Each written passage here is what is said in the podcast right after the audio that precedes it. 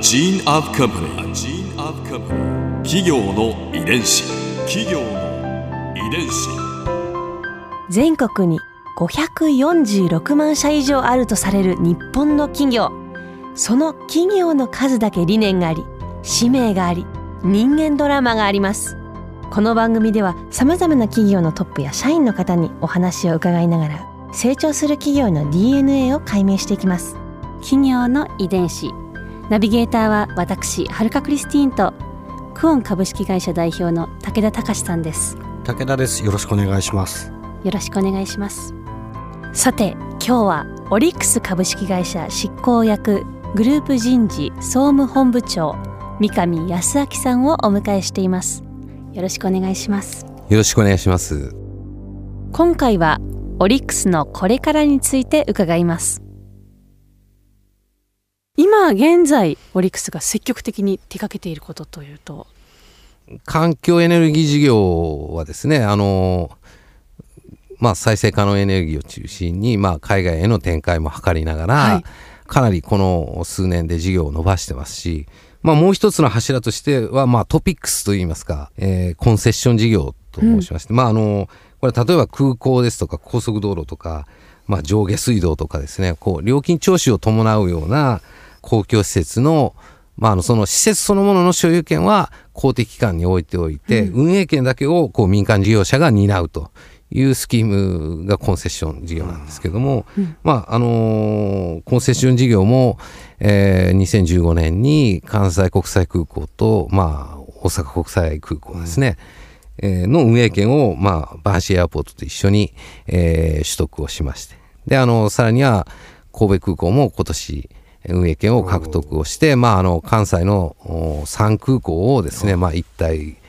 運営をしていくといいますか、あの今後利便性とかを上げて、あのー、さらなる価値を上げていきたいというふうに考えてますけど。そういったコンセッションを積極的にやるとどんなメリットがあるんですか？えっ、とそうですね。あのー、その事業そのものは大変長い44年っていう契約になってますから、はい、まあとはいえあのー、やることはいっぱいありましてですね、うんうん、あの例えばあの稼働率を上げるために、まあ、航空会社を誘致しなきゃいけないとか、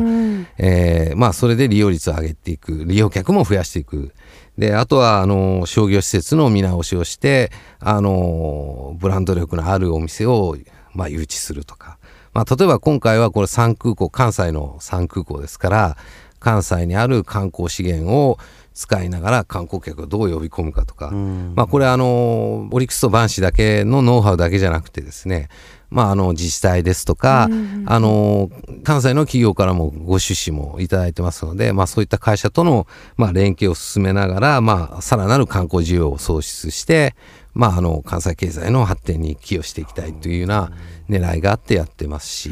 あの欧米に比べると日本のコンセッション事業っていうのはまだまだあのなんていうか市場規模としては小さいですし、まあ、これからのマーケットですし。であのいろんなあの空港でコンセッション事業ということで入札が始まってますけれどもあのこれは第1号だったので皆さんやっぱりどこまでリスクを取れるのかとかリスクの把握すら難しいというかで大変長い事業なので、えー、やや尻込みした会社も多かったんですけれども、あのだんだんこう認知が。スタートしてみてどうですか？えっ、とあの今のところは順調に、あの大変インバウンドのあの需要も増えてますので、うん、あの業績に順調は伸ばしてますけれども、まあ、ただ先の長い事業ですし、うん、であのその成功を見ながら、まあ、だんだんこう入札も厳しくなってきてますのであのその他の空港では、まあ、我々も今取れてない、うん、かなり皆さん積極的になってますし海外の事例を見ると市場規模という意味ではもっと広がってくるんじゃないかなというふうに思ってますけど。企業。の遺伝子。最後にですねこれはいつも伺っている質問なんですが100年後の未来オリックス株式会社はどんな会社になっていると思いますか？またはどんな会社になっていてほしいですか？これだけあの変化をしてきたというか、はい、あの多角化を進め変化をしてきた会社ですので、えー、一番答えにくい質問かなと思ってます。100年後でかつ、まあ、あの、会社もまだ五十数年、ですから、100年後って言われると、ちょっとなかなかピンとこないですし、例えば、あの、10年前に今のうちの会社の事業ポートフォリオを、まあ、例えばあの空港の運営権を取得してますというのを予測した人間って誰もいないと思いますし、うん、まあ、それぐらいこうなんていうかマクロ環境とかお客様のニーズをまあ捉えてこう事業機会があればあの進出をしていくと。で常に変化をしながらあの、まあ、リスクもコントロールしながらあの変化をし続けるっていう完成形がないっていうのがオリックスのビジネスモデルですから、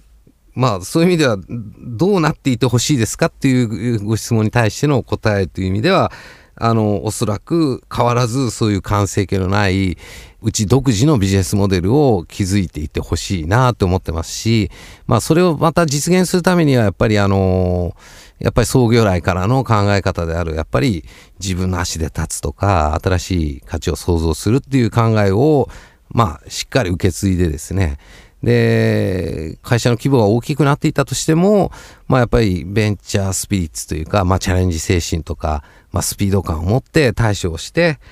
で、やっぱりあの多様な経験を積んだ人材が、あの協力をし合いながらですね、あの、まあ世の中にない新しいサービスとか価値を提供していく。まあそしてそこで社員がみんなあの生き生きと自由活発にあの仕事をしているっていうそんな会社であってほしいなというふうに願ってます。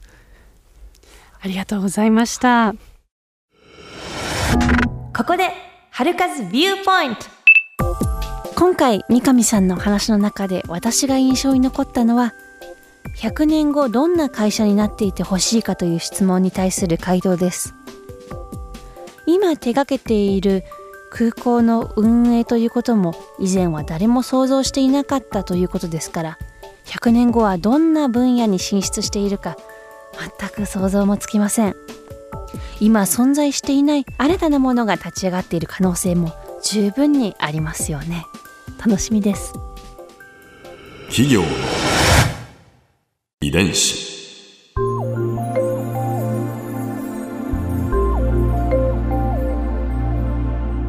さてこの番組はポッドキャストのほかスマートフォンタブレット向けアプリ JFN パークでも聞くことができます。お使いのアプリストアからダウンロードして企業の遺伝子のページにアクセスしてみてください。それでは来週もお会いしましょう。企業の遺伝子。ナビゲーターは私はるかクリスティンと。クオン株式会社代表の武田隆でした。